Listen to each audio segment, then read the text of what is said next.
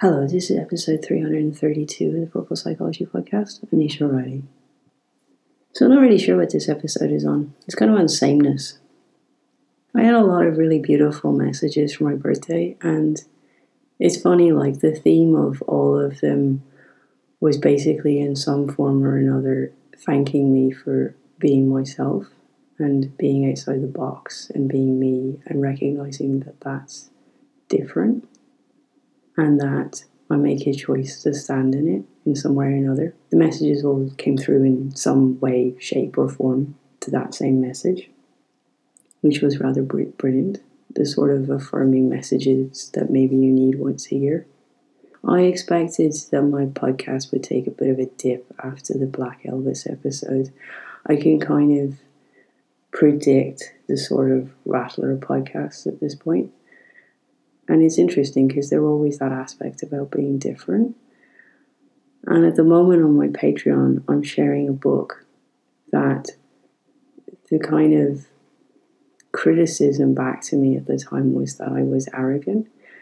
And I was explaining this to my mother this week. And knowing me very well, she found it absolutely ridiculous the idea of me being arrogant. But every time someone does give me criticism, I'm I'm the sort of person who takes it on board and chews it around and chews myself up and thinks, oh, can I possibly be like that? And why did they think that? And everybody came out the other side, and the majority of people stayed in my world. I only lost three people from my life, from the writing people that were supposed to be close to me. And some of them flipped back in and out, and they actually come with such judgment that I, I, I sort of wish that they that they wouldn't. In a way, if I'm honest, there's always a cost to their connection. But it's interesting how we view difference, how we view the sense of standing on your own and being yourself, that we view that as arrogant. And in the latest writing I'm sharing to a very small subset of people, some of the comments have been around being intellectual and using big words and not understanding what those mean. And that's come up in the past as well. And this is a, a bit of a challenge for me because I refuse to have the first three books sort of edited into the way that people think high level English should be. Because I know that there's a lot of people who've read those books. Well, the first five, really. There's a lot of people who've read those books who've left school early, who have dyslexia, who are not normally readers. And it's interesting, there's another subset of people who are very academic, who think that they're very worldly, who like to read the Man Booker Prize books in particular. And they will offer to edit those books. It's quite hilarious, and I, and I won't let them because I know they're very accessible. But I also know that my own writing has changed over time, and that I actually find it very difficult to read my own writing now, and I have had to put a lot of extra layers into how I work in terms of settings on my computer and using inverted colors and special fonts and just different tactics so that I can read my work better and more accurately. But I also know that the sentences are still very short. And I wondered in a way if the criticism around intellectuals, this is what I mean, like I do take these things on board and I go away and I look at them. I also wondered in a sense because I've been so connected to outside of Ireland to world events, to the sort of reading I've been doing. I wondered if people just felt a bit insular if they hadn't had the exposure of the themes and the topics and the writers and those experiences of the things that I was talking about to feel that they weren't accessible to them. So I went and asked for feedback from other people who I know live in quite rural communities and maybe wouldn't be reading the sort of books I'm reading and doing the sort of research I'm doing to find out how they felt. And they, they didn't find them beyond them or too intellectual or the words weren't too big. So again, when we don't want to engage with something as being different and having a different point of view and being outside, we find really interesting ways to be sort of slightly insulting about it. Because as I said, like both are an insult to me to be arrogant or too intellectual. I don't see either of those things as positive because they don't they don't feel accessible to everybody.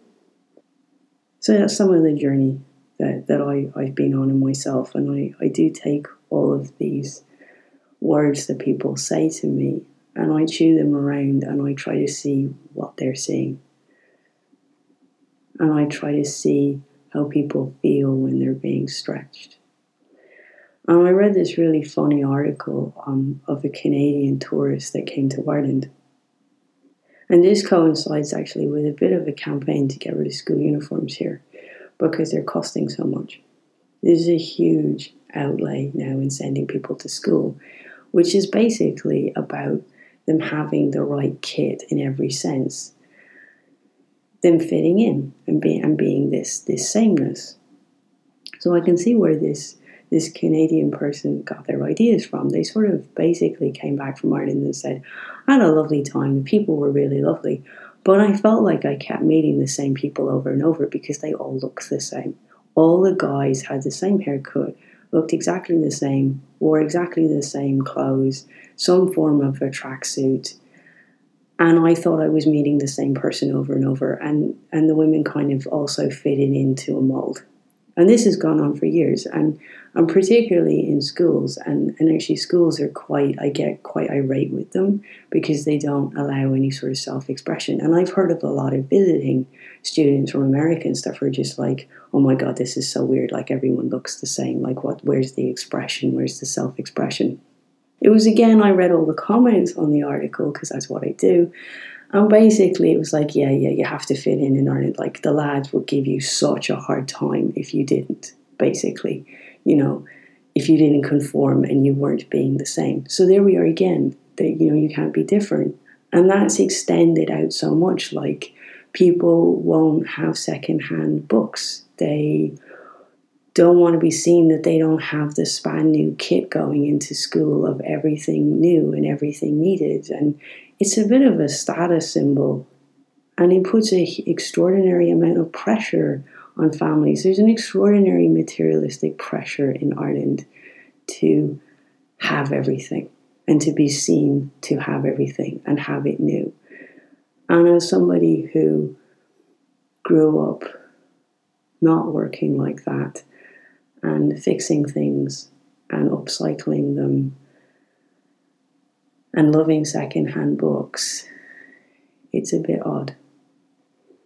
It, I just there's there's so many levels of this sameness that I don't fit into, and even when I go to really wacky, out of the box of box events like sort of spiritual events, I find that there's a sort of a uniform, and then you're supposed to be a different type of same to fit into them. That everybody's sort of trying to be a certain person in order to be in a certain set. And that set is very outside the box and very different but there's a requirement and addressing a different sameness. So it is it's it's it's a fascinating journey for me in how much we can't do difference and the new ways that we find to insult it every day and the new pressures that come up and the ages that they start at. And I guess I've been doing a lot of other reading, um, you know, really cheerful reading around the workhouse. And as we approach the time where people are going to think about going back to school, and anyone who, who can't fit into it and who's dropped out, this is a real pressure cooker moment. And I have no doubt in the next couple of weeks that I will have various people come to me who don't make it or try to go back and end up in such turmoil. Like there's there's such inflicted self harm around this, around not being able to fit in and not being able to go back to where you're expected to be.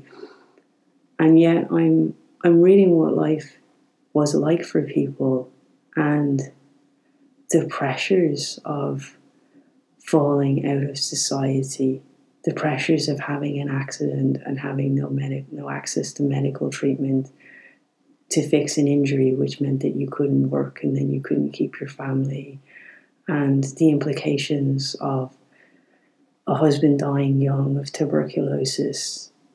This is just a different world. Like, in a way, there is so much freedom and so little pressure in our modern society in so many ways. Like, there, there is access to so much in this privileged set of people who listen to this podcast. And yet, there's this extraordinary pressure to not be able to go back to school when that was such a status to be able to stay in school once, to not have to leave at 13 because your father had died and you desperately needed the money to feed your siblings and, and keep a roof over your head, like a really mingy, horrendous roof at that, that was leaking and was probably actually um, a bombed out building that people were squatting in that had been condemned. Like, as I watch how society has changed in the last maybe 70 years in particular, and I work look at the pressures that people have put themselves under to not be different. It just seems ridiculous.